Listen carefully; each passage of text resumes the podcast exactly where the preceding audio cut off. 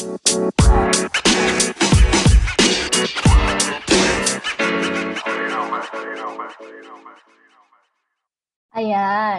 So, um, as per Sister Katie nga no, kanina, nag-introduce din siya sa atin or ni-remind niya tayo kung ano ba yung mga naturo na nitong mga past sessions natin sa series natin ngayon na pinamagatan nga natin Eyewitness or yung Book of Acts series natin. So, the first week, syempre nagkaroon tayo ng first session with Sister Jen uh, na uh, shinare naman niya sa atin yung authorship of Acts. Sino ba yung author ng Book of Acts?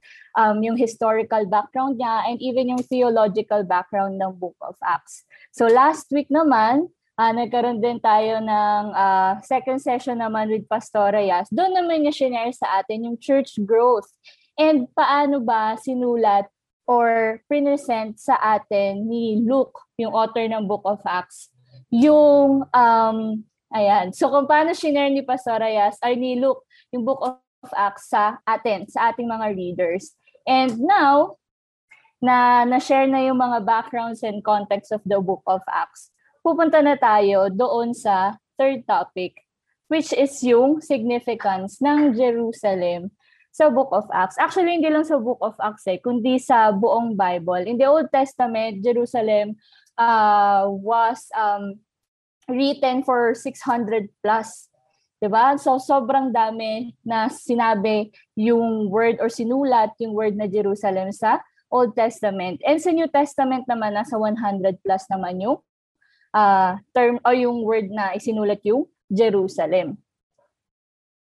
So, bakit nga ba significant yung city of Jerusalem sa Book of Acts? Kasi una-una, um, Jerusalem is the central. 'di ba? Sentro siya ng napakaraming importanteng events na naganap sa Bible. Maraming pangalan na tinatawag sa Jerusalem sa Bible. Minsan tinatawag siyang Salem, uh, Ariel, uh, minsan Jebus, City of God, the Holy City, the City of David, tapos minsan Zion. Yun yung mga pangalan na ibinibigay din natin sa uh, or in state sa Bible pagdating sa word na Jerusalem. Pero ang ibig sabihin talaga ng word na Jerusalem ay possession of peace. So that is in the Bible. But in the present time, Jerusalem is the capital city of Israel. At doon sa Jerusalem right now, there are three major religions, yung Judaism, Christianity, saka yung Islam. Yung mga Jews, kinukonsider nila yung Temple of Mount na holiest uh, place on earth daw. Tapos tayong namang mga Christians, very significant yung uh, Jerusalem sa atin kasi nga, it is the site of Jesus' ministry. And also, it is also the place kung saan siya na-crucify, nag-rose again, and ito rin yung birthplace ng church. And doon tayo magfo-focus today. Ano ba ang um, nangyari doon sa first church in Jerusalem. Ayan. So, meron tayong syempre mga goals and objectives sa hapon na ito. Una, syempre introduce natin ano ba yung mga events, ano ba yung mga major narratives that took place in Jerusalem. Tapos, introduce din natin yung first ever church na nag-took place then in Jerusalem. And lastly, illustrate the glimpse of life in the early church to serve as a model of what the church is supposed to look like today. So, para sa mga visual people dito, so ito yung itsura ng map of uh, Jerusalem, Judea, and Samaria. Kung nung, nung una, nung hindi ko pa alam, hindi kasi ako, di ba sa Bible, meron naman talaga dyan minsan kasama ng mga mapa. Isang hirap-hirap tingnan. Kahit nag-aral ako ng tourism, hirap na hirap akong tumingin ng mapa. Akala ko ang Jerusalem talaga isang napakalaking uh, probinsya doon sa Israel. Pero kung titingnan natin doon sa mapa, napakaliit lamang niya na area. Even though na napakaliit niya na area, ang daming nangyari na major events dito sa lugar na ito. Papansin natin, 'di ba, ang sabi nga doon sa sa Acts 1:8, Jerusalem, Judea, and Samaria. Kung titingnan natin, Jerusalem yung pinaka-center Basta nasa ang ang Jerusalem ay isang city sa Judea, sa loob ng Judea. And then after that city, lalabas naman tayo which is yung Samaria. Kumbaga um sa Cavite, ang Judea ay isang buong Cavite. Tapos yung Jerusalem naman ay isang city or isang municipality sa Cavite. Pwedeng GMA, pwedeng silang, ganon. Tapos yung Samaria naman ay hiwalay na probinsya. Okay, so yan, para lang magets natin yung context. So yun nga, uh, sinabi ko na kanina ano ba yung important, yung pagiging uh, significance ng Jerusalem, capital city of ancient Israel, uh, central role in God's kingdom throughout the Old Testament, and uh, central role in Jesus' ministry, apostles' work in spreading the gospel was rooted here. Sabi ni Sister Allison, may plus bubble, NCR plus bubble din daw pala dito. okay, so Ayan. So ito yung ating four major narratives. Actually, um, ang Jerusalem ay sa Book of Acts ay binubuo ng from first chapter until chapter 8. So kung titingnan natin, napakahaba nung uh, kwento or napakahaba ng chapters na yon na nakafocus lang sa Jerusalem. So meron doon yung outpouring of the Spirit, yung ascension nga na tinatawag natin. Meron din doon yung Peter's Temple Sermon at saka yung life in the early church. So dito tayo sa tatlong major narratives na itong magfo-focus. Kasi yung four major narratives, ibibigay na natin siya doon sa next speaker. Diba? Para naman hindi uh, putol yung ating pag-uusapan today. Diba? Pumayag na naman siya at buong puso niyang tinanggap na siya na daw ang sasalo ng uh, trials in the early church. Ayan. So, syempre, bago tayo um, magsimula, la, mag, uh, mag-pray muna tayo. Ayan. Yes, Heavenly Father, O God, uh, maraming salamat, Panginoon, sa, sa hapon na ito. Maraming salamat sa buhay ng mga kabataan, Panginoon, na nandito sa Zoom na to. Even though it's online, Panginoon, at hindi kami magkakasama face-to-face, Panginoon, uh, we still live up to you, Panginoon, lahat ng gagawin namin sa hapon na ito.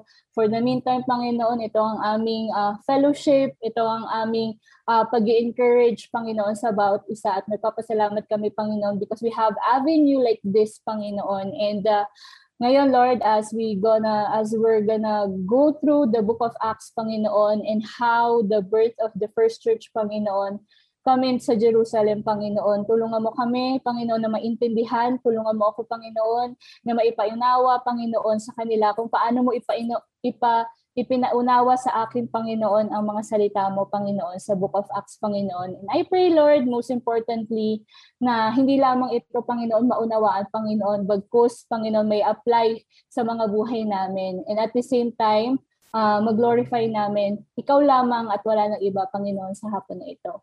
Maraming maraming salamat, Panginoon, at mahal na mahal ka namin. In Jesus' name we pray. Amen.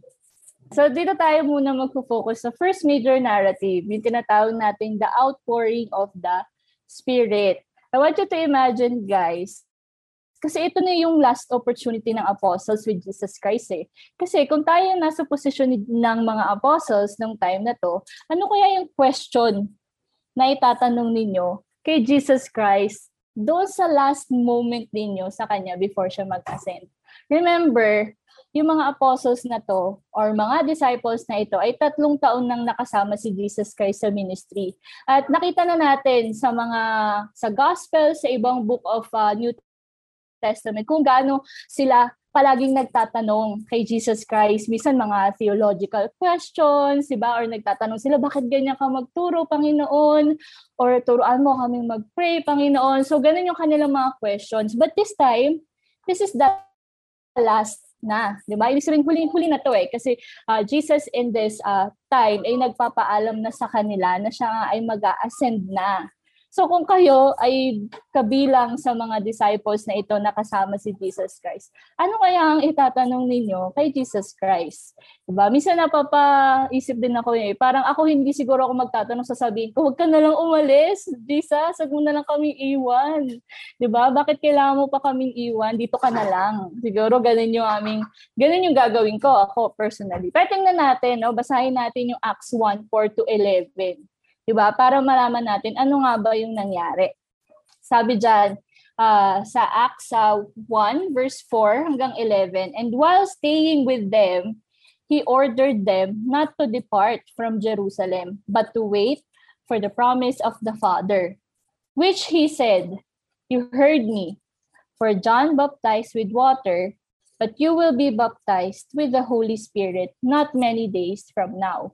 So when they had come together, they asked him, Lord, will you at this time restore the kingdom to Israel? He said to them, It is not for you to know times or seasons that the Father has fixed by his own authority, but you will receive power when the Holy Spirit has come upon you.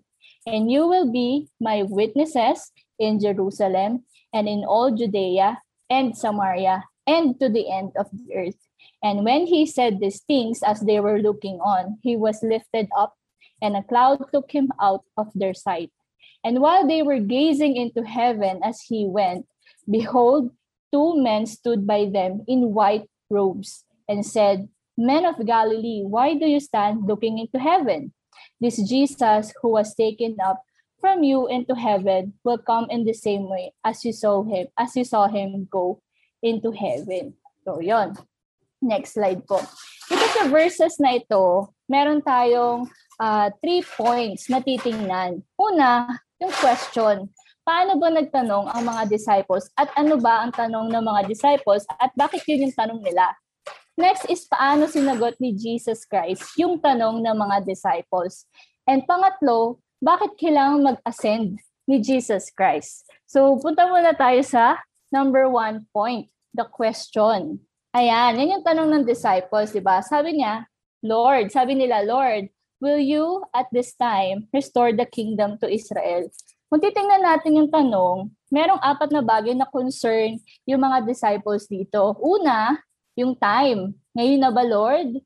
Sunod, yung kingdom daw. Yung Israel. At yung pinakahuli is yung restoration. Bakit kaya ganito yung tanong nila? I'm sure yung iba dito aware na kung bakit ganito yung tanong ng mga disciples nung time na to. Kasi nga, from the Old Testament pa lang, pinangakuan na ang mga disciples or ang mga tao, ang mga Israelites, na um, i-restore yung kingdom of Israel. May darating daw na Messiah at yung Messiah na yon ay i-restore yung kingdom of Israel. Bakit kailangang i-restore yung kingdom of Israel? Noong time na to kasi, the, David, uh, the David's kingdom was hidden under the suppression of the Roman government. So suppressed ang kingdom of Israel. So syempre sila as mga Israelites ay suppressed din, di ba? Sila ay under the authority of Roman government. So sobrang tagal na na walang restoration sa Kingdom of Israel. Kaya nga, nung time na to, maraming disappointed din kay Jesus Christ. Kasi nga iba yung expectations nila eh. At iba yung nangyayari. 'di ba? Tiningnan nila si Jesus Christ as someone na magbe-bring back ng glory ng Kingdom of Israel or magre-restore ng Kingdom of Israel. Pero anong sinagot ni Jesus Christ sa tanong na ito? Sabi niya, it is not for you to know times or seasons. Bago to sagot, eh, bago pa yung sagot na ito ni Jesus Christ, may mga instances na na sinabi na ni Jesus Christ na hindi nga yun talaga ang kanyang role. Hindi niya role na i-restore back yung uh, kingdom of Israel physically. Ba? So, paano niya sinagot? Yun yung sagot niya. Pero, hindi niya sinabi na, o hindi niya ni-rebuke yung mga disciples na, uh, how, pa, gan, ano, um, ilang beses ko ba sasabihin sa inyo na hindi ko nga i-restore ang kingdom ng Israel? How many times do I have to tell you that my kingdom is completely spiritual? Pero ito yung sinabi niya, it is not for you, know, you to know times or seasons which the Father has put in his own authority. But you shall receive power when the Holy Spirit has come upon you, and you shall be witnesses to me in Jerusalem and in all Judea and Samaria and to the end of the earth. So parang sinasabi ni Jesus Christ na uh, in effect, uh, it is none of their business. Diba? Hindi nyo na dapat pang isipin kung kailan ba mako-consummate yung kingdom. Nasa kamay na yun ng Father at nasa authority, authority na rin ng Father. What you are supposed to, di, to do or supposed to be concerned of is to be the Lord's witnesses in His absence. Diba? So yun yung iniwan niya. Eh. Kaya nga tinatawag natin tong uh, Great Commission kasi bago siya mag-ascend, bago niya iwanan ng mga disciples, meron siyang mission na ibinaba. Kundi maging, at yun ay maging witnesses of the Lord in His absence. At pinangakuan niya nga rin yung mga disciples na um, he, uh, as he received his crown, he would declare the sending of the Holy Spirit upon them, upon his church, and to empower their mission. So sa atin, mga modern Christians, reminder ito, 'di ba? Na as a member of the church, meron tayong mission, 'di ba? Meron nga ako nabasa ang sabi, meron daw kasi mga Christians na parang bench warmer o yung tinatawag natin daw ng mga bangko. Yun siguro yung mga Christians na nakakalimutan lang nila na meron tayong misyon bilang membro ng simbahan at meron tayong misyon bilang mga Kristiyano. Yung iniwan ng Panginoon na Great Commission ay hindi lang para sa mga apostles yun, kundi sa mga susunod pa na generation at kasama tayo noon. The reason of the church, next ano po, slide. The reason of the church ay the mission of the church and the reason we exist is to bear witness to the present reign and rule of Christ, who is at the right hand of God. Kasi nga alam ng Panginoon eh, if we try to do it on our own, yung mission na yon na mag-witness, uh, mag-fail lang tayo. Hindi natin kakayanin. Diba? The reason for the outpouring of the Spirit is not to make us feel spiritual, di ba? Hindi lang may Holy Spirit kasi gusto lang ng Panginoon na oh, para maging spirit-filled ka lagi, di ba? Para magkaroon ka ng spiritual high. Hindi ibinaba ang Holy Spirit para tayo ay magkaroon ng spiritual high, para lang maramdaman natin na tayo ay laging puspos, Ibinaba ang banal na espiritu sa atin, nanahan ng mga banal na espiritu sa atin, kasi hindi natin kayang gawin yung trabaho na ibinaba ng Panginoon sa atin, yun yung trabaho na iniwan ng Panginoon sa atin. It is so, kaya tayo may Holy Spirit, that we can do the job that Jesus gave the church to do. Kasi nakakalimutan natin eh, na kaya kala natin kaya tayo membro ng simbahan, ay membro lang tayo. 'Di ba? Tayo ay mga bench warmer, uupo lang, pupunta tuwing linggo, tapos wala na tayong gagawin.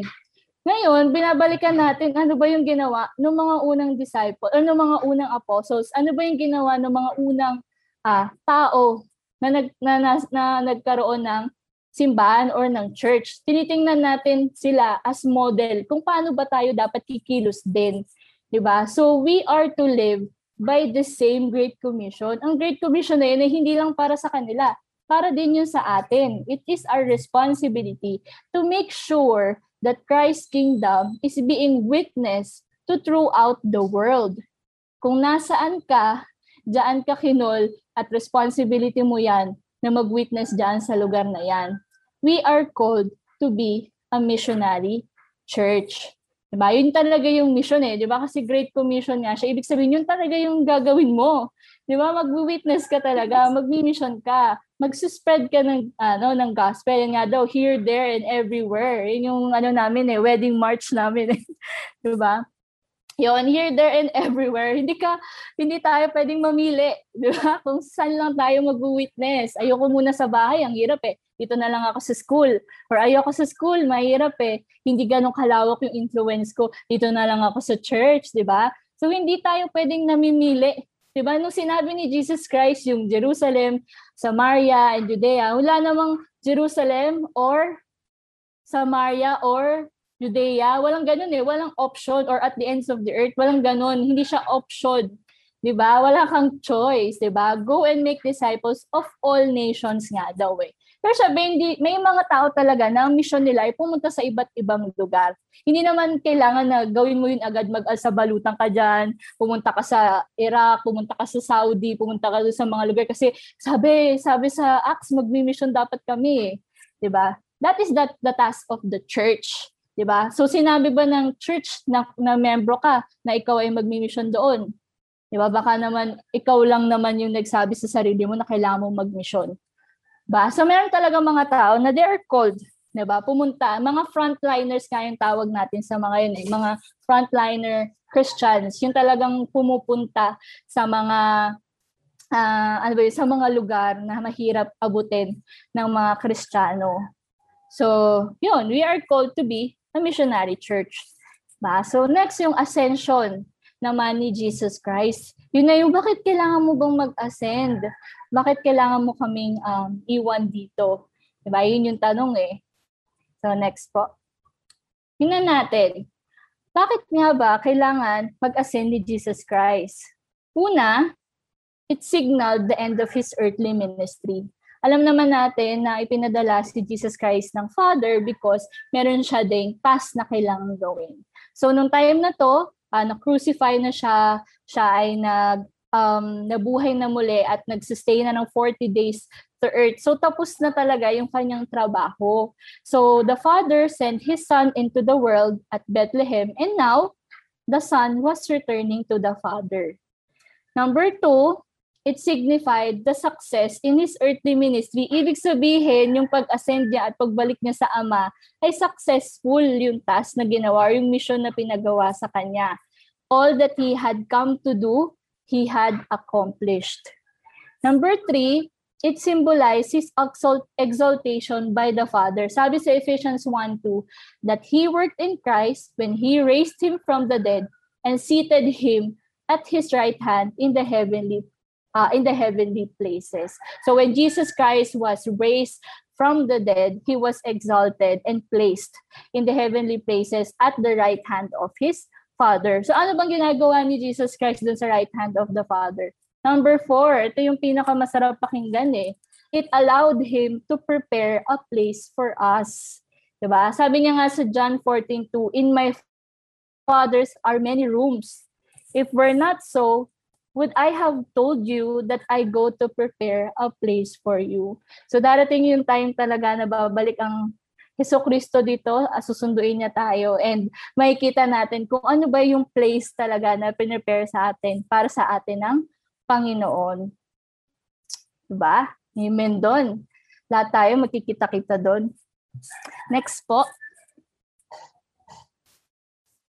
Ayan, so natapos na tayo sa uh, sa three main points na yon. Sana naintindihan din yun, no? So Acts 1, 12 to 20 na tayo. Paki ano naman po, Zoom at baka hindi nila nakikita.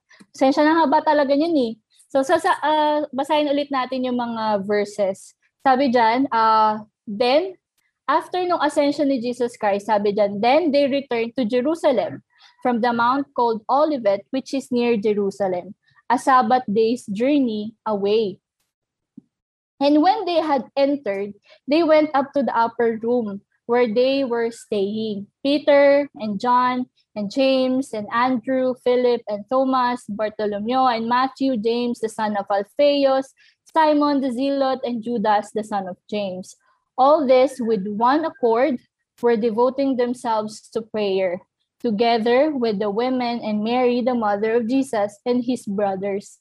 In those days, Peter stood up among the brothers. The company of persons was in all about 120 and said, Brothers, the scripture had to be fulfilled, which the Holy Spirit spoke beforehand by the mouth of David concerning Judas, who became a guide to those who arrested Jesus for he was numbered among us, and he was allotted his share in this ministry. Now this man acquired the field with the reward of his wickedness, and falling headlong, he burst open in the middle, and all his bowels gushed out. And it became known to all the inhabitants of Jerusalem, so that the field was called in their own language, Akeldama, that is, field of blood. For it is written in the book of Psalms, May his camp become desolate, and let there be no one to dwell in it, and let another take his office.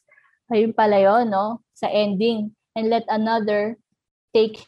So, one of the men who had accompanied us during the time that the Lord Jesus went in and out among us, beginning from the baptism of John until the day when he was taken up from us, one of these men must become with us a witness to his resurrection. And they put forward two, Joseph called Barsabbas, and who was also called Justus and Matthias. And they prayed and said, You, Lord, who know the hearts of all, show which one of these two you have chosen. So take the place in this ministry and apostleship from which Judas turned aside to go to his own place. And they cast lots for them, and the lot fell on Matthias, or Matthias, and he was numbered with the 11 apostles. Yan, to explain further yung verses na ito, meron ulit tayong titingnan ng mga key points. Okay, so meron tatlong key points tayong titingnan sa verses na ito. Una, with one accord. Ano ba yung with one accord na ginagawa ng mga disciples? Next is apostles work commission. And the last one is criteria for apostleship. Kung babalikan natin yung verses, ano ba yung instruction ni Jesus Christ?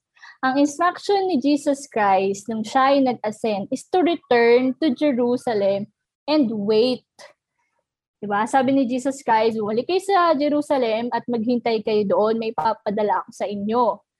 Siyempre, ikaw, bilang isang apostles, di ba? Parang, teka lang, ano yung kailan darating yan? Maghihintay na naman kami kasi ang tagal namin naghintay eh. Simula doon sa Old Testament scripture, sabi, darating na Messiah, ililigtas yung ire-restore yung kingdom of Israel, tapos hindi naman pala. Tapos ngayon, naalis na ulit si Jesus Christ, maghihintay na naman ulit kami.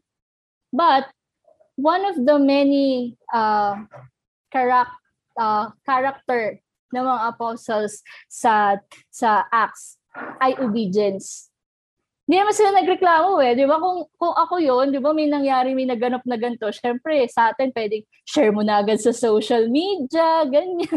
Kasi ano eh, iba yung nangyari eh. Di ba? Nag-ascend si Jesus Christ. Yung una namatay, nabuhay, tapos uh, bumalik, tapos ngayon nag-ascend na naman siya. Pero wala eh. Ang mga disciples ay very obedient sa kung anong sabihin ni Jesus Christ. Kasi alam nila na totoo kung ano man ang sasabihin ni Jesus Christ. So ano ba yung instruction nga? Bumalik sa Jerusalem. Yung waiting period na sinasabi nila, eh, nag-last lang naman talaga yun ng 10 days. And um, eto na yun eh, guys. Yung the moment na nag-ascend si Jesus Christ, that is the start of the church.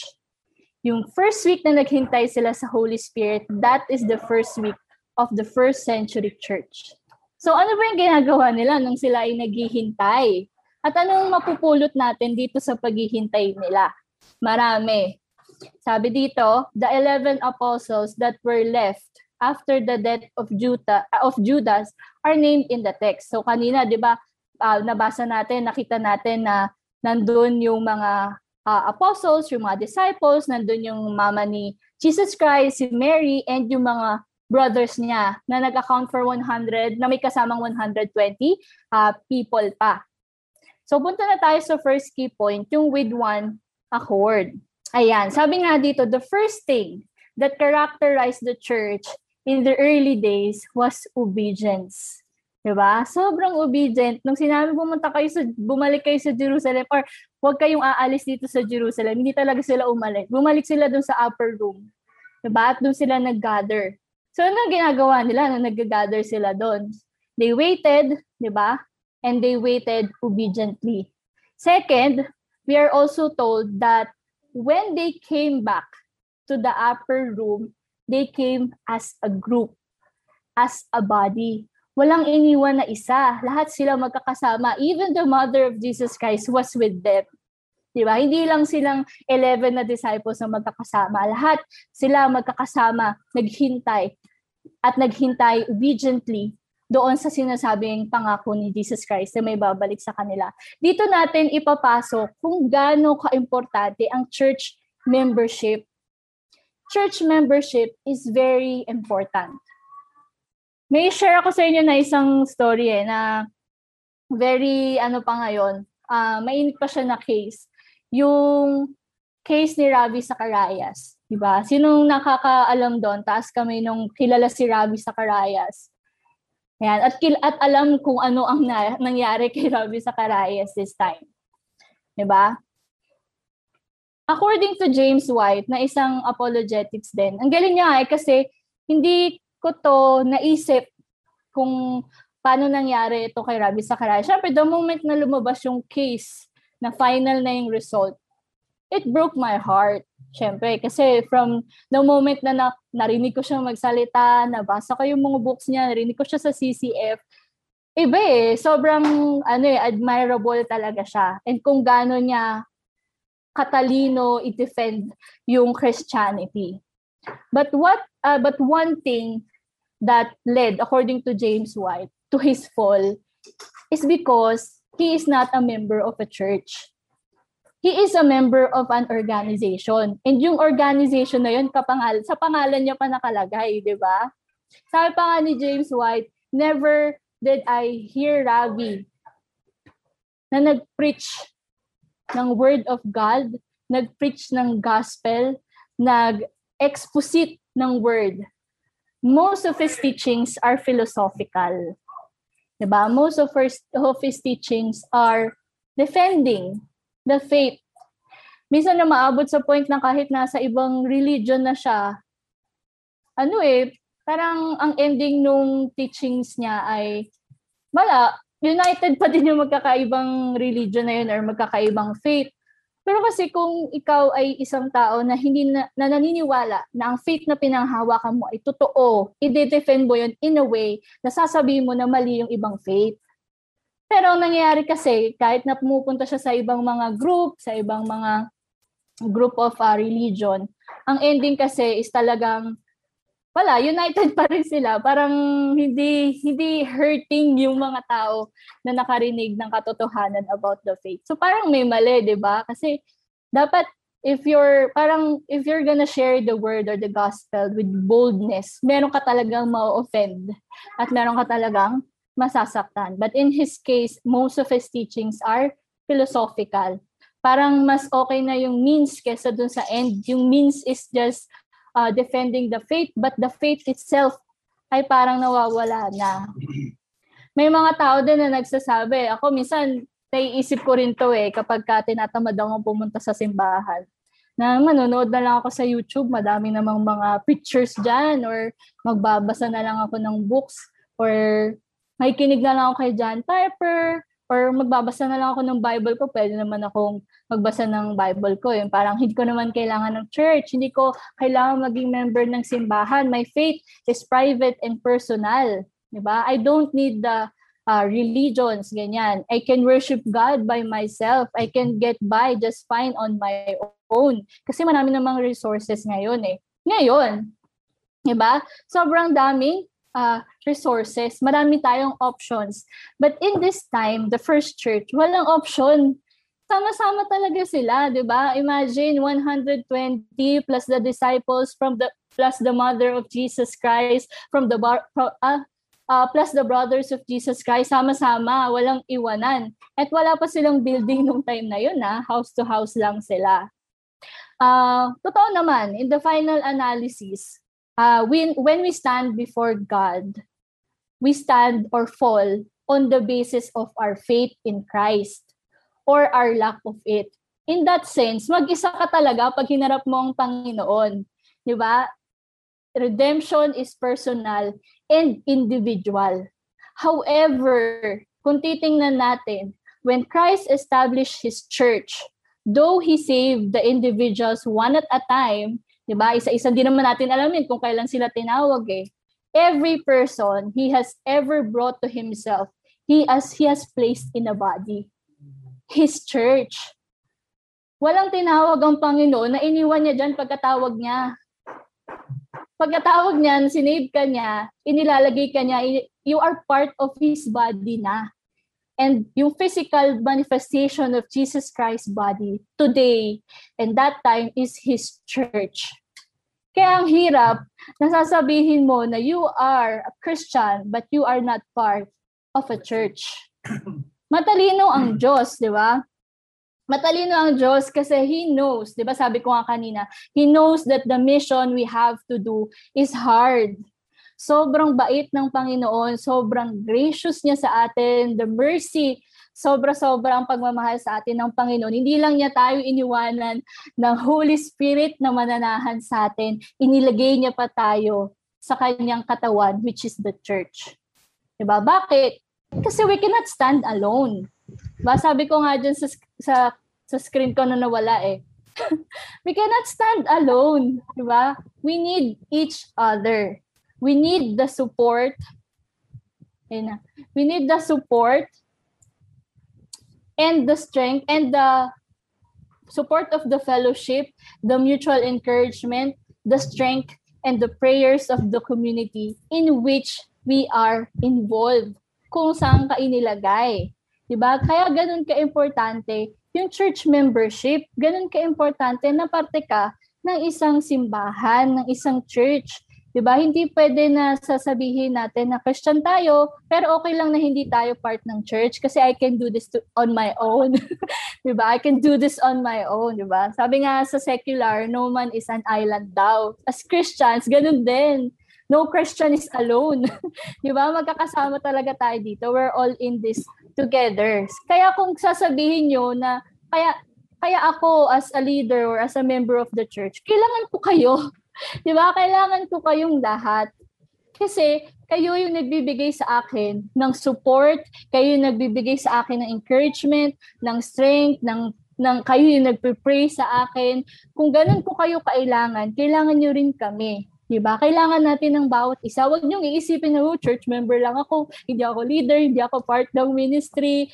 Being being a member of the church is very essential na agad, 'di ba? Kasi hindi ka man part ng isang ministry, pero you are helping the members of the church. You are an encouragement to the members of the church, 'di ba? So, yun nga yung sinabi niya, no, balik tayo dun sa verse. This is what happened in the early church. Diba? The apostles went back to the upper room. Later, yung 120 people na yon as a group, yun na yung very beginning of the church. Ang dami na agad nila, di ba? Nasa 100, mega church na agad. di ba? Ano, 100 plus na agad sila doon magkakasama. Uh, so what did they do? How did they spend their time? Di ba? Uh, sabi dyan, this all continued with one accord. Yun nga, sama-sama sila. Ano ginagawa nila? In prayer. So they gathered together for prayer. Sabi in Matthew 21:13, when the Lord cleansed the temple, naalala niyo yung kwento na ito, yung galit na galit si Jesus Christ doon sa temple kasi ginawa ng palengke. 'Di ba? He reminded the people that his father's house was to be a house of prayer. The church during the first week of its existence was united together in prayer. Siyempre si Luke, hindi naman niya sinabi sa atin, kung mabasahin natin yung verse, kasi nagsasummarize nga si Luke, di ba? Um, hindi niya naman sinabi kung ano yung pinagpe-pray ng mga disciples nung time na yon. But the important uh, re- uh, the important part is that they are praying. 'Di ba? Kasi nung time na yon, marami naman talaga silang pwedeng ipag-pray, pwedeng thanksgiving kasi dun sa in-experience sila kay Jesus Christ, pwede ding confession, or pwede ding nagpe-pray sila na sana mag-expand yung church nila in the near future. Ano man yung dahilan or ano man yung pinagpe-pray nila, ang pinaka-importante na makikita natin na ginawa ng first church is that they pray together, they stayed together, and they pray with one another.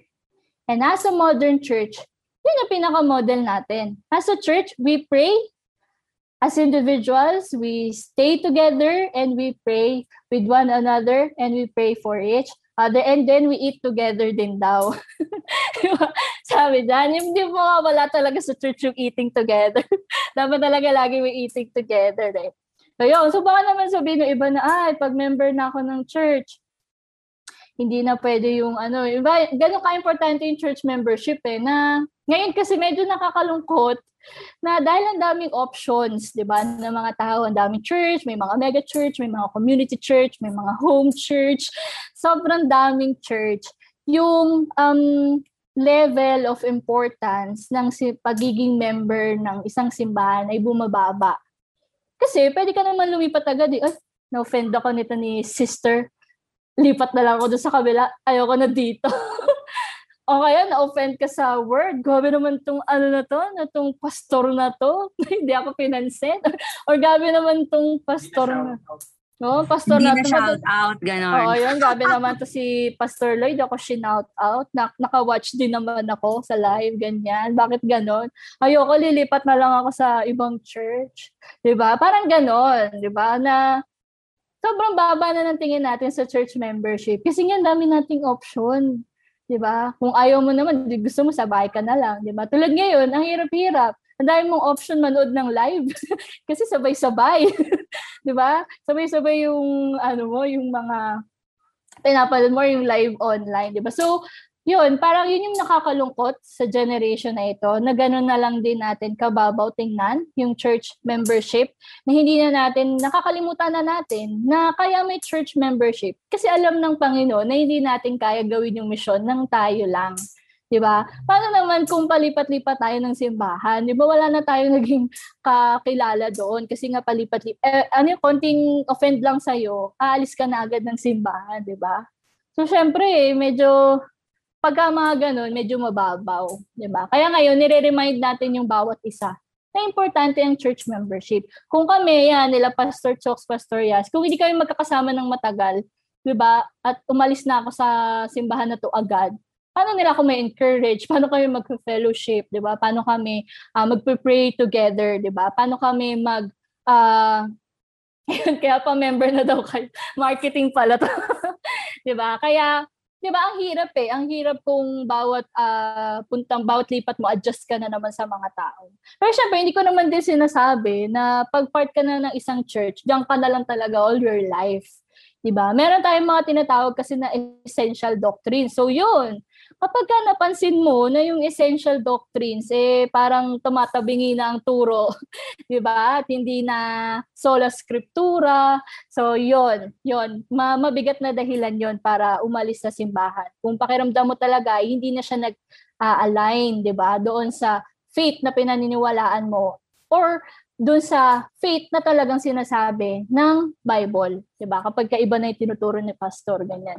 Iisa lang daw ang Diyos, ganyan. Hindi Trinity, ganyan. Hindi daw, ano, hindi na, hindi na daw, hindi, hindi na daw, ano, ang Bible daw ay progressive na, ganyan, di ba? Pwedeng mag-iba-iba, depende sa generation. So, pagka ganun na yung mga tinuturo, ama medyo, mag-isip-isip ka na, no? Alisin mo na yung, hindi, sabi ni Ate Apple, hindi pwedeng ganito, alis agad na si pa, di ba? So, hindi gano'n, di ba?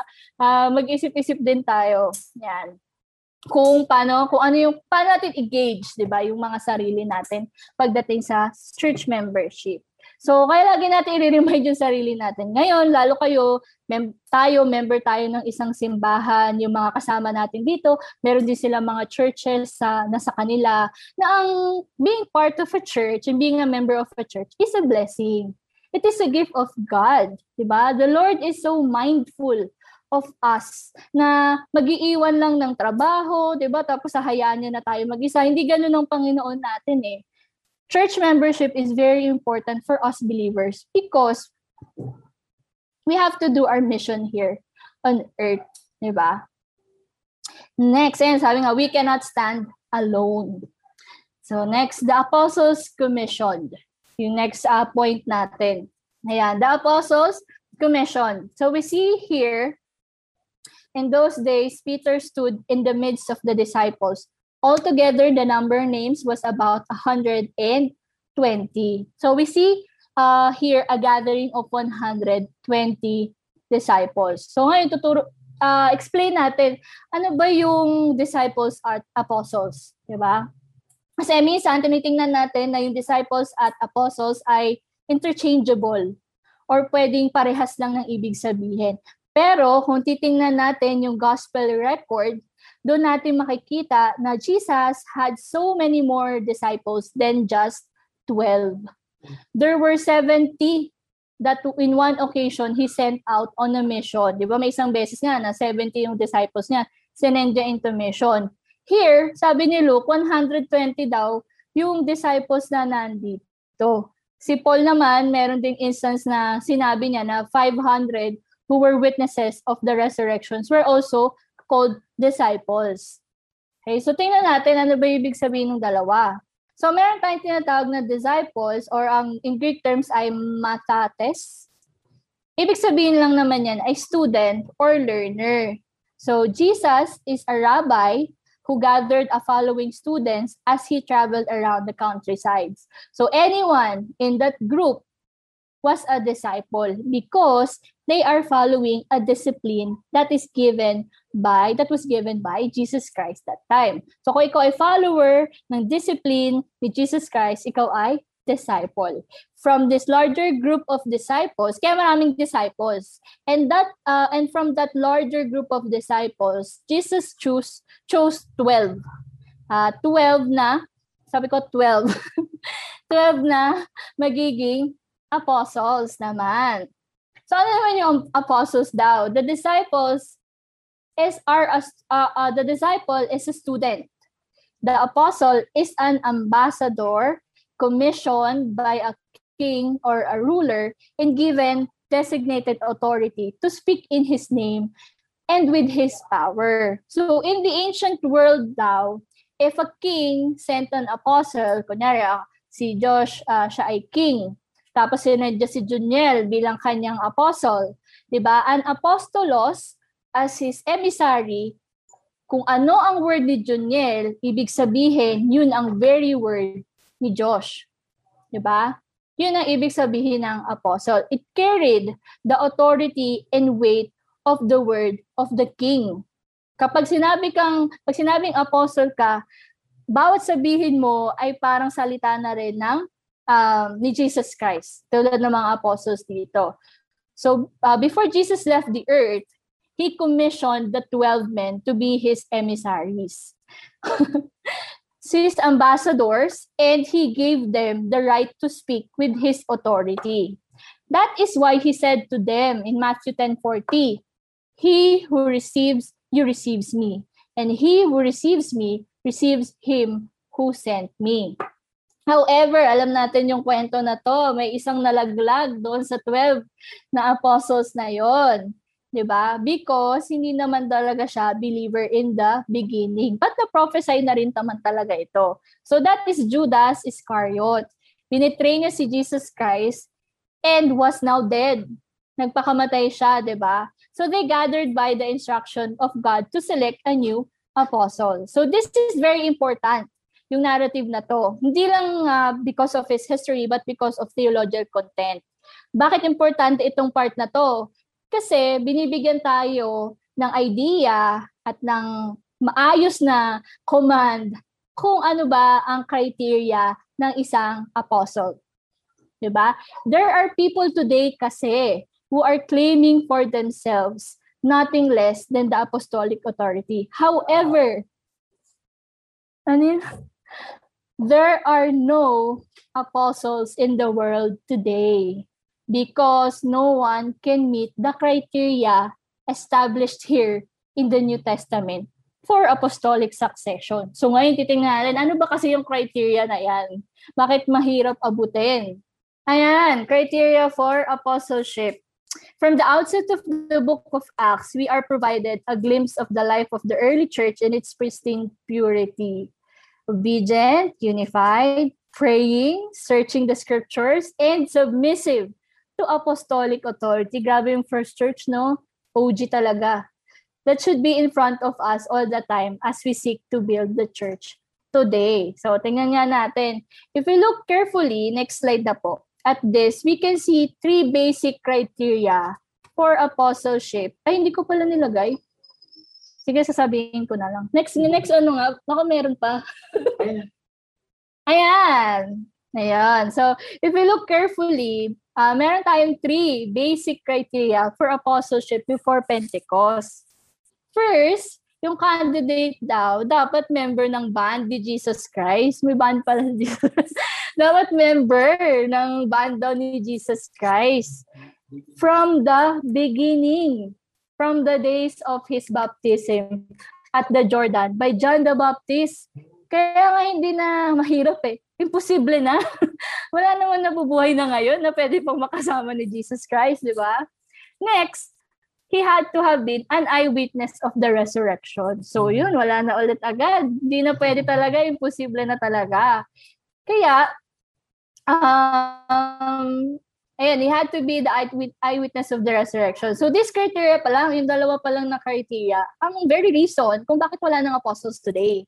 None living today was numbered among those who followed after Jesus in the first century. And none was an eyewitness of the resurrection. Pero meron pang third. Sabi dun sa third uh, criterion for apostleship, direct and immediate commissioning to the office of Christ by Himself. So in the Old Testament, meron tayong mga tinatawag doon na prophets. So sila ay set apart uh, tinawag na prophets kasi sila ay kinumission ni God to be a prophets nung time na yon. Tinawag talaga sila ni God na maging prophet nung time na yon. So ngayon, wala na si Jesus Christ. Ito ang problema. Di ba nalaglagan sila ng isa? Tapos sabi dun sa Psalms, kailangan i-fulfill yung nawalang yon. So ngayon, paano yun? Eh, wala na nga si Jesus Christ. Patayin na nga siya. Paano nila ma-fulfill yung isang yon? Namatay na siya at nag-ascend na siya. Di ba? So, nag-ascend na nga si Jesus Christ. Eh, paano yun? Paano tayo magkakaroon ng isa pang apostle? Eh, lagpak na agad dun sa dalawang criteria. Di ba? Pero according to Acts, they used nomination. So, yung nominations, nag-nominate sila. they went through their group and selected two possible candidates.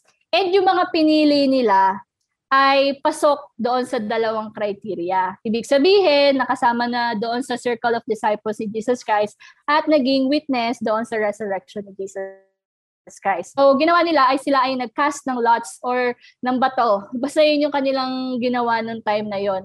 Yung ginamit nila yung sa Old Testament, yung Urim and Thummim. Diba? Kapag hindi nila ma-discern yung will of God, sila ay nag-pray, prayerfully casting lots. So the outcome of which was determined by the providence of God. Here, the lot fell upon Matthias. Kaya si Matthias yung bagong dumagdag doon sa uh, pang 12 na disciple. This is the only record. Yun na lang, yun lang yung natatanging record ng selection ng apostleship ni Matthias.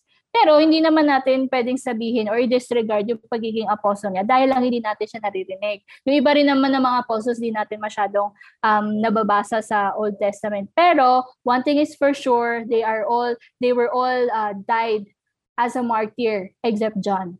'Di ba? So kahit hindi natin masyadong nababasa kung ano ginawa ng mga apostles na 'yon, bukod kay John at kay Peter, alam natin na sila ay namatay defending Jesus Christ, di ba? And being an obedient witnesses of Jesus Christ. Pero may isa pang problema. Hindi ko alam kung may nakaisip sa inyo ah, may nagtanong sa inyo ah. Paano si Apostol Pablo? Paano daw si Apostol Pablo? Paano siya naging apostol? Di ba? Paano siya naging apostle? Eh, hindi naman niya nakasama si Jesus Christ. Narasunugin niyo na yung mga Bible niyo. Oh, mali yata yung Bible. Mali naman pala yung tinuturo ng Bible. Eh. Bakit ganito? Bakit naging apostle si Paul? Eh, wala naman siyang criteria na to. Lipat na daw ng church. ako hindi na ako Christian.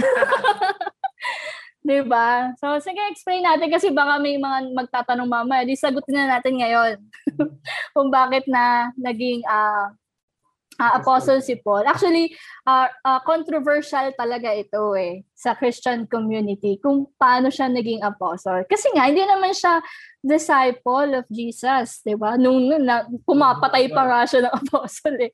At hindi rin naman siya eyewitness doon sa resurrection ni Jesus Christ. 'Di ba? Kasi nung nung sa Damascus Road, eh patay ah, nag-ascend na si Jesus Christ nung time na 'yon. So wala siya nung wala siya nung first, wala siya nung second criteria, pero na-met niya yung third one. So doon naman pumasok si Apostle Paul. There is a reason why Paul is called to be an apostle. Is recited three times in Acts. So when when Christ directly and immediately called Paul to the role. So hindi man niya nakilala at na, hindi man niya nakasama at naging witness, eh, directly naman siyang tinawag ni Jesus Christ, di ba? And, uh, ano pa, and despite that, people today claim, um, that if Paul, that if Paul claimed that uh, if Paul could become an apostle while lacking two of the three criteria, then all the criteria aren't necessary. So merong mga ano na naman, may mga bumabangga na naman. O, hindi naman pala importante yung dalawang criteria eh. Di, hindi na rin importante yung pangatlo na yan. Alisin na natin lahat ng criteria. Feeling ko pang apostle ako eh. Pwede ba ako maging apostle? Di ba? Pwede ba yon? ko ba si? Di ba? so people claim all the time that they have the credentials of an apostle today because God called them. Yun yung issue ngayon. Marami nagsasabi na tinawag din ako ng Panginoon. Hindi nga lang sa Damascus Road, pero tinawag din ako ng Panginoon. So, ibig sabihin, pasok na rin ba ako sa pagiging apostle? Or God spoke to me eh. Nagsalita ang Panginoon sa akin eh. Sabi niya, ikaw ang apostle ngayon sa generation na to. Sabi niya ganun eh. You shall be my apostle to this generation. So, pwede ba yon? Pwede ba yon? Sabi, narinig ko sa, ano eh, nung natutulog ako, narinig ko sabi ng Panginoon, ikaw, Apple, ang magiging apostle sa generation na to. Baka ibang spirit daw yon. Pero tingnan natin, no, hindi man na, uh, na, na, na-meet ni Paul yung dalawang criteria.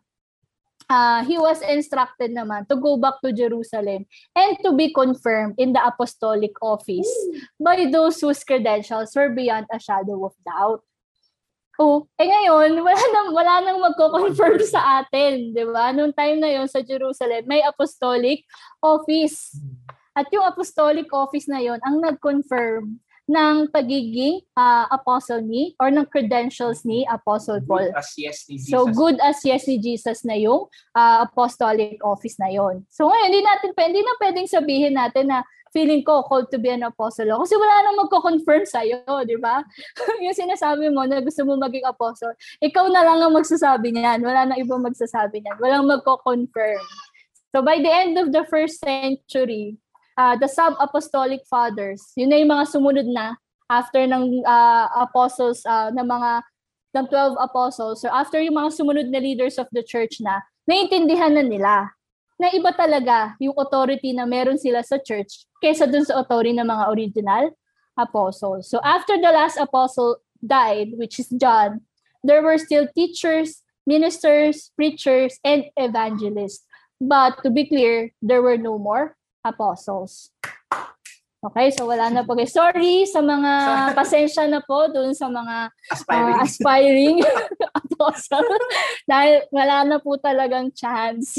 Pero naman pong ibang posisyon, doon na lang po kayo. 'Di ba? Okay, so next. So ayan, nakita na natin, 'di ba? Na gabi yung life of early church Sobrang obedient talaga nila. Unified, 'di ba? Magkakasama, hindi hiwa-hiwalay. Nagpe-pray.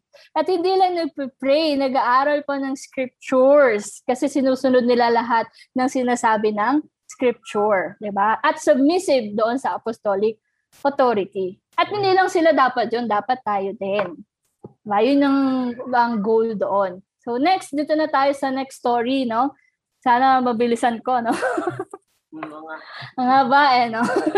The Pentecost, ito na, ang hinihintay ng mga disciples at ng mga apostles. Diyan na siya, diyan na siya. Nandiyan na siya, nandiyan na siya yung hangin na hindi mo nararamdaman. Siya na ba, siya na ba, siya na ba? diba? So Jesus' last instruction to the apostles nga ay maghintay. Pumunta kayo doon sa Jerusalem at maghintay kayo doon. Sabi niya, huwag kayong aalis sa Jerusalem, but to wait for the promise of the Father, which He said, you have heard from me. Or um, for John, truly baptized with water, but you shall be baptized with the Holy Spirit not many days from now, sabi sa Acts 4, 1 to 5. And this was the last promise. Tapos nag-ascend siya. They were going to receive a power such as they had never imagined, a heavenly power, because the Holy Spirit was going to come upon them. It was not going to happen that day or the next, but soon but they were to wait for it. Diba? Pero nakita na nga natin na uh, more or less 10 days yung kanilang paghihintay. So next po. Ano yung next dyan? Ay, sige, hindi ko nababasahin. Next. okay, yung, um, ayan, promise fulfilled. Diba? Dumating na nga yung time of uh, Pentecost. So yan ay, when the day of the Pentecost had fully come, they were all with one accord in one place. Ayan, magkakasama na naman sila. Sila united pa din. And suddenly, there were came there came a sound from heaven as of a rushing mighty wind, and it filled the whole house where they were sitting. So yan ay panahon ng Passover. So, yung Passover sa mga hindi nakakaalam, uh, ito yung story sa Exodus kung saan God freed them from their slavery in Egypt. Ayan. So, yung day of Pentecost. So, the apostles had waited and if ever expectations were exceeded. So, naghintay sila ng walang idea kung ano yung mangyayari. And uh, out of nowhere, ayun nga, the sound of a mighty rushing wind came roaring into the room. In addition to the sound it made, there was also a visual dimension to it. There appeared to them divided tongues as of fire, and one uh, sat upon each of them. And they were all filled with the Holy Spirit and began to speak with other tongues And even, uh, and the Spirit g- gave them the utterance, sabi sa verse 3 to 4. People were gathered uh, in Jerusalem from the provinces and even from outside of the Palestine who did not speak the local language. Yet all of a sudden, after the Holy Spirit came, the apostles began preaching in other languages. People from different parts of the world were hearing the word of God proclaimed in their own language. On Day of Pentecost kasi sa Jewish calendar, annual feast called the Feast of Harvest, the Feast of Ingathering, or sometimes the Feast of Weeks. Kaya may kakasama talaga sila niyan. Yung tinatawag din itong Feast of Weeks. So pag sinabi nating Feast of Weeks, kung may seven days ang isang week, kung week of weeks is seven times seven. So after 49 days ng kanilang paghihintay on the 50th, 50th day is the day of Pentecost. Kaya magkakasama talaga sila dyan. Kaya maraming tao. Kaya nagulat yung mga tao, bakit yung mga apostles nagsasalita na ng ibang language?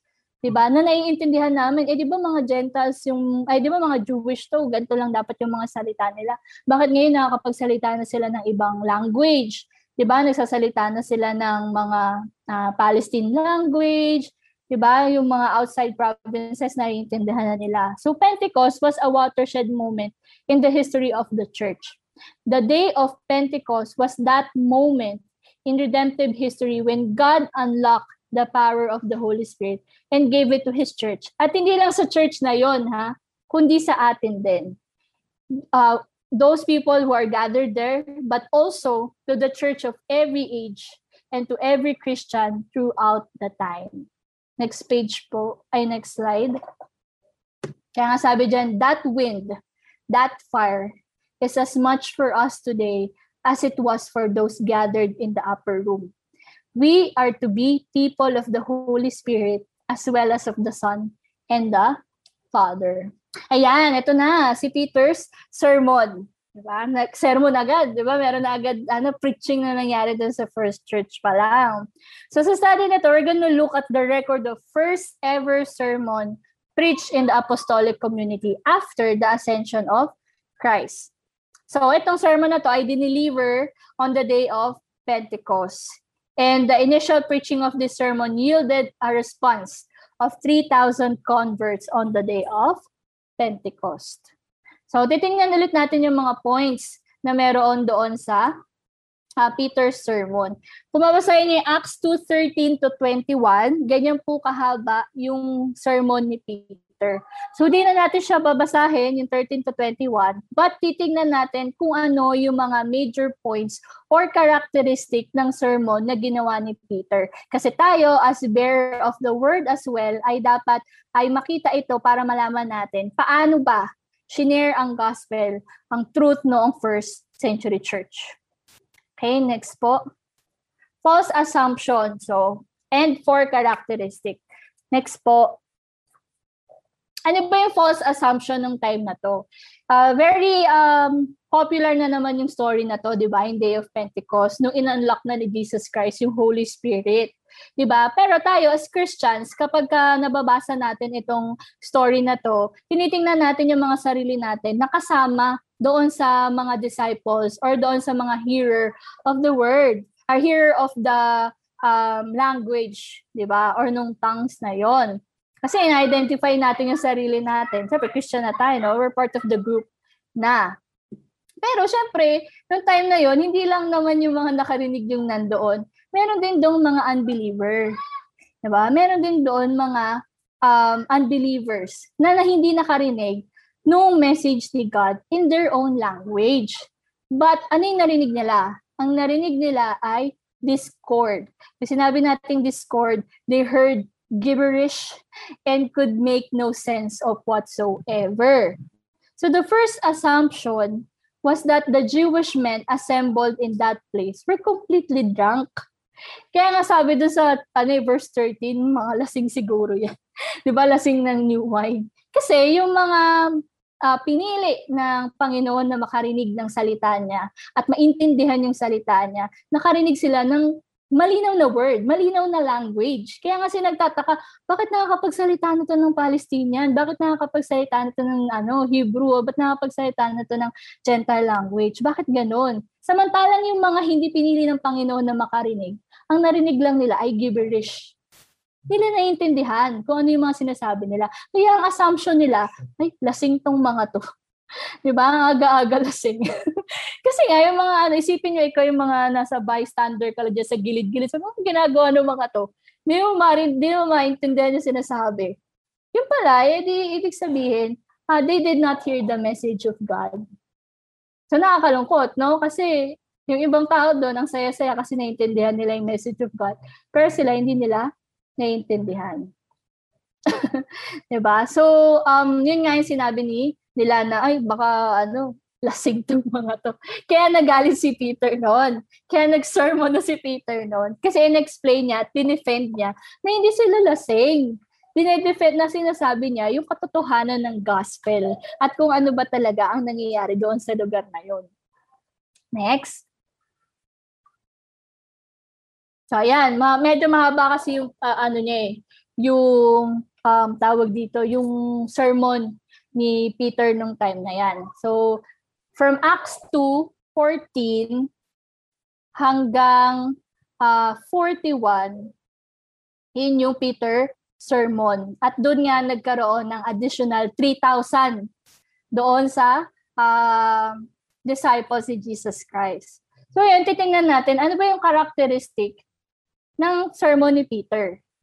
Una-una, ito nga yung the first ever recorded apostolic sermon. And it was, number one, biblical. So fundamental, syempre no, wala naman silang Bible na katulad ng meron tayo ngayon, di ba? Ang Bible nila is the Old Testament Bible and yung kanilang experience with Jesus Christ. So the uh, and also yung sermon ni Peter doon was expository. Ba, hindi siya nag nag-share lang ng opinion niya, hindi siya nag-share lang ng psychological lesson niya or psychology lesson niya, hindi lang siya nagpatawa, 'di ba? Hindi lang siya nagbigay ng uh, messages na magfa-fascinate doon sa audience niya. Agad-agad, he took his hearers immediately to the word of God, which is oh, inductive Bible study daw agad, which is the only kind of authentic preaching there can ever be in the church. So, ibig sabihin, dito natin mariremind yung mga sarili natin that the only authentic preaching is a preaching that is from the Word of God. Ah, kung wala yan sa Bible, nag entertain ka lang. Diba? Kung mas marami pang tumatawa, diba? Kaysa mas nako-convict, eh nag entertain ka lang ng mga hearers mo. Every opportunity, lalo na sa lahat sa atin, tayong lahat na binibigyan ng opportunity to speak the word of God. Every opportunity na ibinibigay sa atin, let's hold fast to it. Ba? Kasi hindi naman lahat nabibigyan ng opportunity eh, na makapagsalita. And para sa atin, na binibigyan, para sa amin, na binibigyan ng pagkakataon ng Panginoon na magsalita ng kanyang uh, word, 'di ba, galing sa Bible. Nakakatakot, 'di ba? Kasi hindi ka sabi nga dito eh, kung hindi yan galing sa Bible at hindi yan word of God, wag ka na lang, wag mo na lang i-preach yan kasi sayang lang eh. Amen. Diba? Sayang lang yung opportunity na ibinigay sa'yo at yung buhay ng mga tao na makakarinig ng yon. And also, because you are not being obedient to God and you are not, um, ano ba dito, giving importance doon sa task na binibigay sa'yo ng Panginoon. Kaya nga sobrang nakakatakot mag-share eh. Kasi hindi ka pwedeng, alam mo yun, hindi pwedeng, okay naman yun eh, na minsan masaya, ganyan, daming joke, daming tumatawa. Pero at the end of the day, walang sense yun eh. Pwede ka naman pumunta sa comedy bar kung gusto mong tumawa. 'di ba? Or mag-YouTube ka na lang, 'di ba? Or pumunta ka sa TikTok kung gusto mong ma-entertain. O kung gusto mong mang-entertain lang, 'di ba? Kasi word of God, masakit talaga 'yan eh. Lalo pag totoo na 'yung sinasabi. Masakit, pero at the same time encouraging 'di ba? Motivating, 'di ba? Oh. Ano, pero maganda yung nag-aamin, nagtuturo din. o, 'di ba? Pero lahat 'yan, 'di ba? Hindi naman kami din naman ako talaga hindi naman ako nagsimula na tuturo agad, 'di ba? So it takes time and uh, nasa authority na ni Lord 'yan kung kailan at paano kanya pagtuturuin. Pero ang ano ko lang sa inyo kapag kayo nagtuturo ng mga mga kabataan natin diyan, mga youth, ano 'yan, parang pahalagahan niyo yung opportunity na 'yon, 'di ba? Pahalagahan niyo yung opportunity na ibinigay sa inyo to speak the word of God, 'di ba? Hindi naman natin kailangan maging sobrang, alam mo 'yun, sobrang hindi naman kasi tayo yung sentro eh. 'di ba? Lagi ang sentro ng message natin ay yung puntotohanan na binibigay natin. Meron lang talaga magagaling, 'di ba? Pero kung alam mo naman sa sarili mo that you are sharing the truth, nothing but the truth, 'di ba? Mas okay na 'yun kaysa dun sa mga nag-preach na maraming natawa o maraming na-entertain. 'Di ba? Or sikat. 'di ba? Sikat tapos false naman yung tinuturo, 'di ba? Kaya maging mindful din tayo sa mga pinapakinggan natin dahil marami ngayon uh, sa generation natin na magaling magsalita, magaling mag-encourage, hindi natin na-identify, nagiging self-centered na pala. 'Di ba? Ngayon nga, minsan pag nag uh, ano siya nababasa natin yung mga sulat niya, parang malungkot na rin ako kahit hindi naman ako malungkot. diba? Kasi ganun siya, eh. ganun siya mag mag-preach. So, let's be careful doon sa mga pina-follow natin. Diba? Second, ano ba yung second? Ito ay uh, Christocentric yung uh, message uh, ni Peter doon. The course of this sermon, Apostle Peter took people inexorably to the person and work of Christ. So Christ is at the center of the preaching of the apostles. So it was Christo-centric. Sabi nga ni Timothy Keller sa book niya, any sermon or teaching that tells the listeners only how they should live without putting that standard into the context of the gospel gives them impression that they might be complete enough to pull themselves together if they really try hard. Preaching Christ every time is the only way to truly help people change from the inside out. May mga preachers kasi talaga or mga teachers, 'di ba? Or mga nag-share ng word na naka-step by step yung mga gagawin. 'di ba? Tapos uh, kami nga ga, kami ganun din naman kami dati, topical eh, parang topic lang. Tapos ngayon, mas naiintindihan namin na kailangan ibalik mo sa root yung mga tao, yung mga listeners mo, pati yung sarili mo, doon sa gospel. ba? Bakit ba merong ganyan? Bakit ba siya naging good news?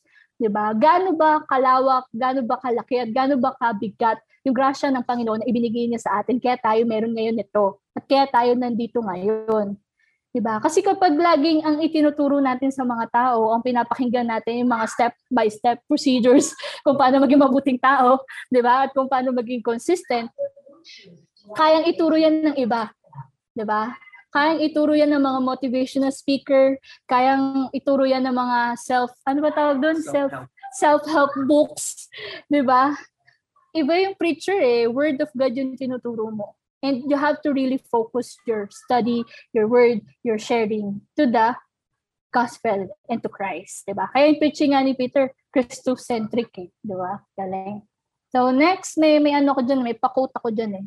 Ayan, sabi, the gospel that moves the heart gets to the heart through the mind.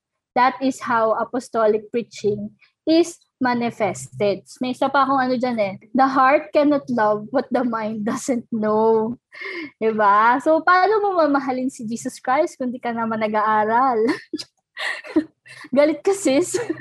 diba? diba? Hindi pwedeng ano, laging puso-puso lang. Diba? Sabi nga eh, talagang Christocentric, very informative from the Bible, from the scripture yung sermon ni Peter. At may isa pa ang quote dyan eh. Ayan. So sabi ni Timothy Keller sa kanyang book na Preaching, What then is a good preaching? Let me pull all these ideas together into a single description. Ano daw bang magandang preaching? It is proclaiming the testimony of God, preaching biblically, engaging with the authoritative text, this means preaching the word and not your opinion, di ba? So, iba ang teaching, iba ang preaching. Okay, so preaching is sharing the word of God alone and not your opinion. Pwede mo namang haluan ng palabok, 'di ba? Sabi nga dun sa Curious Believers eh. Pero wag naman puro la- palabok na lang yung ano, toppings na lang, 'di ba? Wala na yung pinaka main dish, 'di ba? So next, ano pa ba yung makita nating uh, ma-observe natin sa preaching ni Peter? Ito ay fearlessly. Wala pa po dyan. Uh, ito ay, it was preached fearlessly. Ito yung nakakatakot na part talaga eh. It was preached fearlessly. Sabi nga dito, madaling maging bold, 'di ba? Hindi bold na hubad ah. madaling maging um, madaling maging um, matapang na preacher kung ikaw ay nasa sarili mong pulpit. 'Di ba? Nga ito, medyo madali pa 'to eh. Kasi kilala ko naman kayo, 'di ba? Uh, you are my friends, 'di ba? So madali, madaling maging bold. But when there are manifestly hostile people breathing out fire, di ba? As Stephen was soon to find out kasi binato si Stephen. a bold preacher takes a great risk. Di ba? Risk talaga. Take a great risk talaga kasi madami kang babasagin na ideolohiya. Maraming mga tao magiging uncomfortable kapag shinare mo ang katotohanan if you become bold in sharing the truth, if you become fearless in sharing the truth. Kaya sabi ni Martin Luther, in every generation, there will be the threat of gospel going into eclipse. Every time the gospel is proclaimed clearly and boldly, opposition arises and conflict comes. Diba? Talagang lagi may mga away sa inyo, hindi mo wala. But hold on fast to the word of God. Kung yun talaga yung ginagawa mo, diba? Kung yun talaga yung sinishare mo, di good. Diba? Be fearless, be bold, kahit sobrang hirap talaga nun. Promise.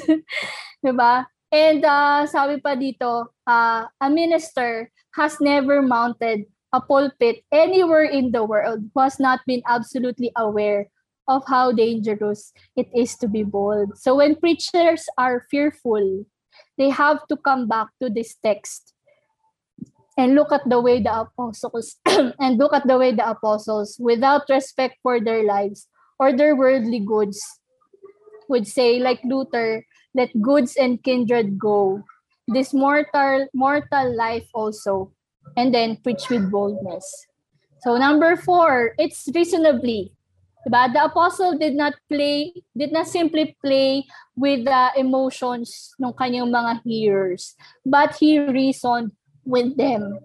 Pinakita niya yung character uh, of Jesus Christ and the truth that is proclaimed by the word of God. Ito na, ang last part na. Next po, life in the early church. Yan, life in the early church. Ano ba yung meron sa early church? So, meron din tayong points na titingnan dyan. So, pa next slide nga po titingnan natin yung sinasawag nila. Sige, basahin muna natin.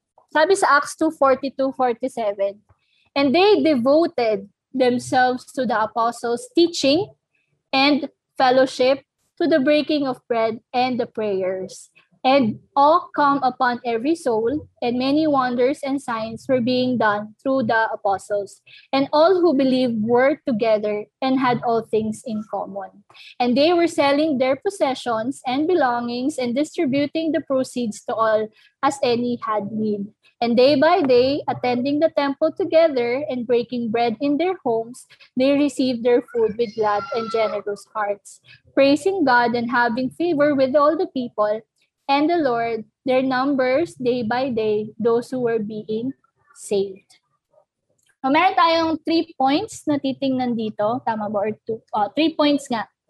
Una yung steadfast. Ang ibig sabihin ng steadfast? Ano yung all things in common and in the church? Yun yung pinakalas natin. So sa verse 42 sabi, they continued steadfastly in the apostles' doctrine and fellowship in the breaking of bread and prayers. May kita natin dyan that the apostle not stop studying the word of God. But they continuously and in diligent manner applied themselves to doctrine. Hindi lang inaral, ginawa din. They did not study anything outside the heart and soul of the Orthodox Christian community. They studied apostolic doctrine. Today, sa atin, yung, yung kanila, yung apostolic doctrine, sa atin, scripture na yon Buo na siya, di ba? So, the early church was a Bible studying church. Steadfastly, continually devoted to devouring the Word of God that came from the apostles. Sabi nga dito ni R.C. Sproul, there is no such thing as a spirit-filled Christians who neglects the study of the Word of God. There is no such thing as a spirit-filled church that does not give itself continually and steadfastly to the study of the sacred scripture. Diba? And aside from studying the Word of God, meron din silang fellowship. Pero ito yung nakakalungkot sa generation natin. Kasi kapag ka nagpa-poll ka, isa sa mga main reason nila kung bakit sila pumupunta sa church ay dahil sa, sa fellowship. Diba? To clarify, the primary the primary reason we are to come to church on Sunday morning is to worship God. However, yung mga poll nga na naglalabasan ngayon, the primary reason people come to church on Sunday morning is to enjoy fellowship with their Christian friends. Kasi kakain. Eat fellowship. What motivates people come to church is not worship, but fellowship. Diba? Mas gusto na nilang mag-fellowship na lang, uh, hindi yung um, word of God. Hindi, oh, kasi nandun daw si crush, ganyan. Ha? So, ano ba, alis, ano ate Apple, alisin na lang natin yung fellowship. yun na lang gawin natin kasi kumukontra pala siya doon sa ano eh, worship eh. Pero syempre, hindi naman ganun dapat eh. Error na yun kapag tinanggal mo din yung fellowship. Kasi kita naman natin sa early church yung model ng mga churches, di ba? Hindi naman sila, walang fellowship eh. Meron pa rin silang fellowship. But because they hear the word of God and they study the word of God, they know that the main purpose of them going to church is to worship. And then the next is to enjoy the friendship and camaraderie in the fellowship of believers in the church. Some of the churches kasi ngayon, mostly sa mga charismatic churches, talagang fellowship eh. Yung sinasabi nila na spirit-filled, ganyan, puspos, ganyan na minsan iniiwasan yung pag-aaral ng mga doctrine kasi doctrines divides people. Yun nga yung meron akong isang nabasang libro eh, Why Doctrine Divides People. Bakit pinagde-divide ng doktrina ang mga tao? Eh, pare-parehas naman tayong Christian. Katulad ko dati, akala, nung hindi pa ako ano, Christian, akala ko pagka mga ano, tawag dito kapag ka mga Christians, akala ko isa lang lahat niyan ng mga pinaniwalaan nyo. Ganyan, pare-parehas lang yan kahit ano pang pangalan ng church nyo. Basta pag sinabi mong born again ka, ah, okay, okay, alam ko na yan. So, yun yung mga, parang pag-Catholic, ah, okay, alam ko na yan. Pero hindi din pala. 'di ba? Marami rin palang mga doctrines uh, within the Christian community na hindi pa din nasisettle. Iba-iba talaga. Isan iba-iba talaga. Pero yung mga essential doctrines, yun sana yung talagang dapat tayo ay pare-parehas at unified. So, yon, di ba? So, yun yung, uh, that is how they functioned doon sa early church. And yun yung sinasabi din natin ngayon na dapat ganun tayo. We study the Word of God. We don't just go to church because we want to have fellowship. We don't just go to church because we want to see our loved ones, di ba? Kasi nandun si boyfriend, nandun si girlfriend, nandun si crush. Diba? O kasi nakakahiya, in- in-invite ako. Pwede yun, pwede pa yun kasi bago ka, bago ka pa lang. Pero pag matagal ka na sa simbahan, sobrang tagal mo na, tapos ang purpose mo lang kaya ka pumupunta doon ay para lang mag-fellowship.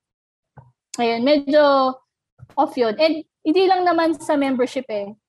Kung yun din yung nagiging um, reason ng mga members kung bakit pumupunta sila sa church, maybe may lacking din doon sa church mismo or dun sa leaders of the church na baka hindi na-explain ng maayos yung importance of worship and yung the reason kung bakit tayo nasa church. Kaya kami, nung, nung naisip namin tong Book of Acts, we really wanted to emphasize doon sa church membership, gaano siya ka-importante at ano yung role din ng church doon sa mga members, 'di ba? Hindi lang hindi naman yan one way lang eh, 'di ba? Parehas yan na may mga responsibility we have our responsibility as a church member. The church as one has also its responsibility to its members.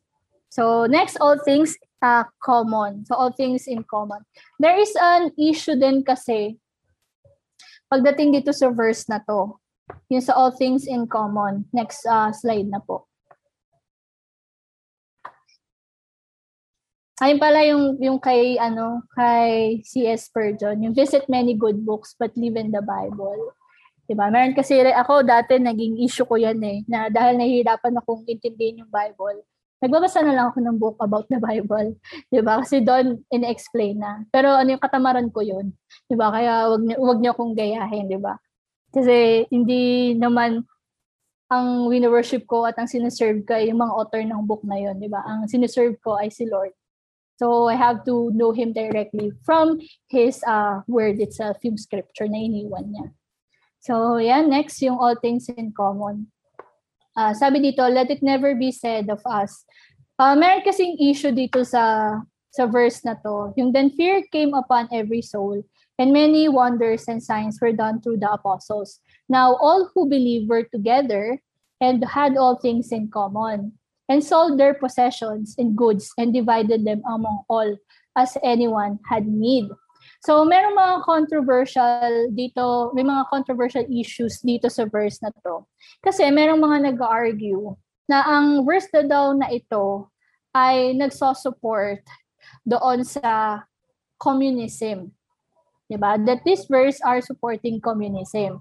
Sabi, they claim that communism echoes through Christianity daw. Sabi diyan, ang totoong Kristiyano daw ay communist. Walang ano, walang pagmamayari, 'di ba? Lahat pantay-pantay. Where no one has private property or ownership of personal goods despite the fact that uh yun yung ngayon parang gusto ko lang siya isama kasi uh, una uso yung community pantry. 'Di ba? Ano nga yung ano nga yung quote na lagi nilang ginagamit doon sa community pantry na 'yan? Sino pwede mag-chat nung ano na yan, sinabi nila, nung quote ng community pantry na yan. Kumuha ng naayon sa pangangailangan. Meron pa yun, di ba? Magbigay ng naayon sa kakayanan. Tama, di ba? Tama ba? Magbigay ayon sa kakayanan at kumuha ng naayon sa pangangailangan. Alam niyo ba na yung quote na yon ay galing kay Karl Marx? Marx. Marx, Karl Marx, isa sa mga, ah, siya ang founder of um, communism. 'Di ba? So, ngayon, mapansin natin na hindi ko naman, hindi naman natin dinidisregard na, ah, dapat hindi tayo susupport yan sa community pantry. Hindi naman.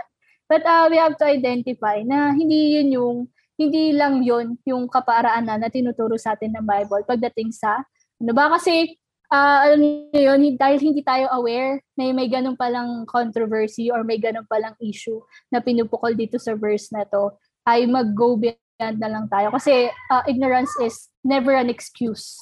Ako ngayon ko lang din naman yun na nalaman na may ganito palang case or may ganito palang issue na dapat daw uh, communist tayo uh, kasi yun daw ang true Christians, 'di ba?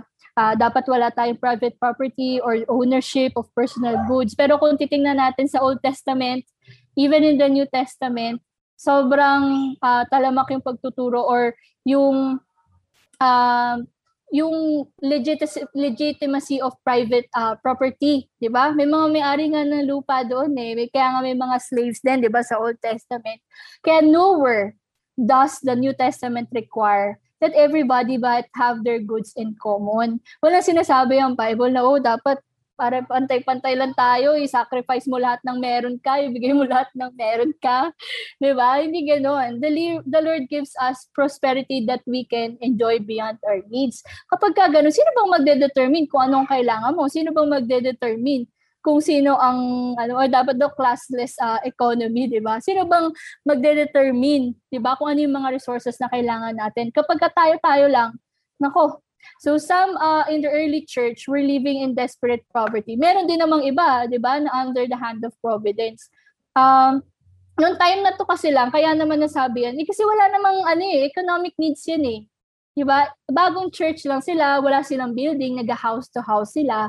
So, ang ginagawa nila is nagtutulungan sila as a church doon sa mga uh, tao. Di ba, nag-issue pa nga dyan ng ano eh, tawag dito yung hindi daw nabibigyan yung mga wife.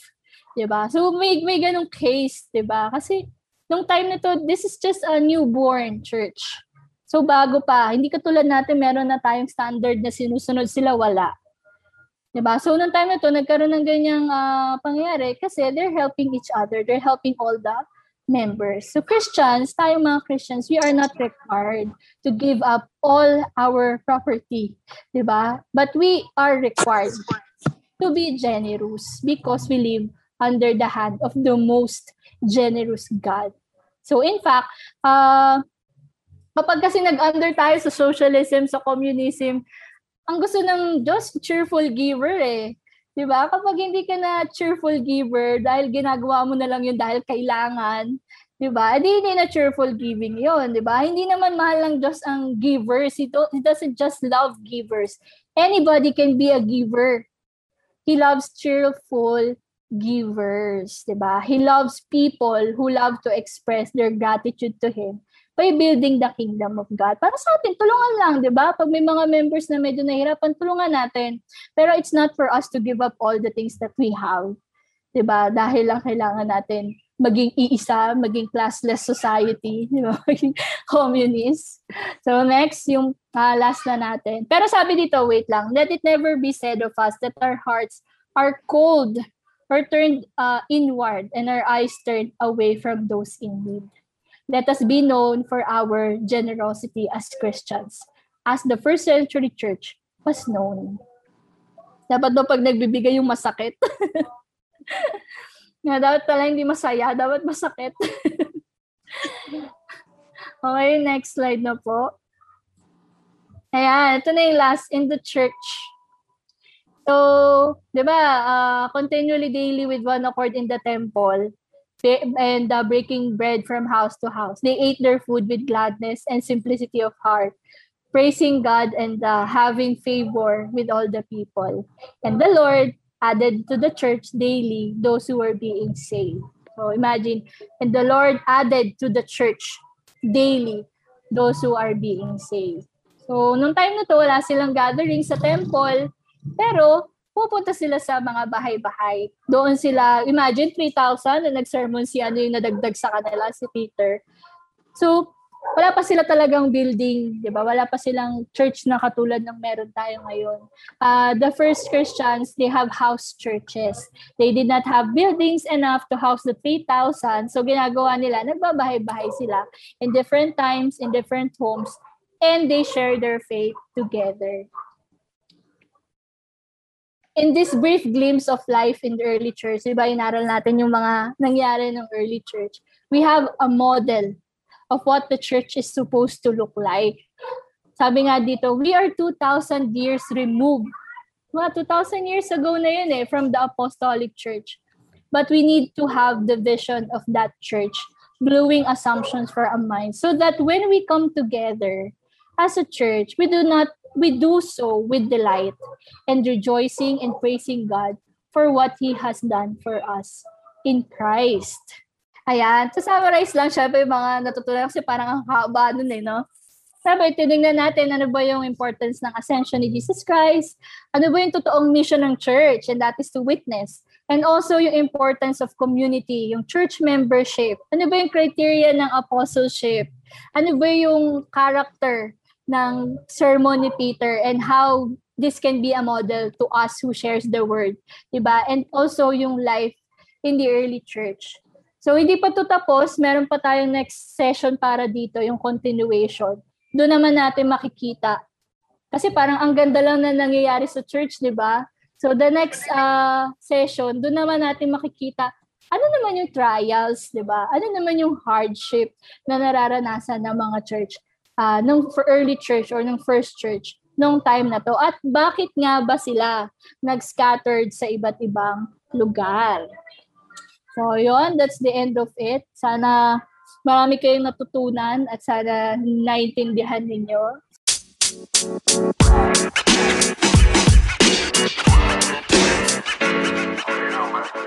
You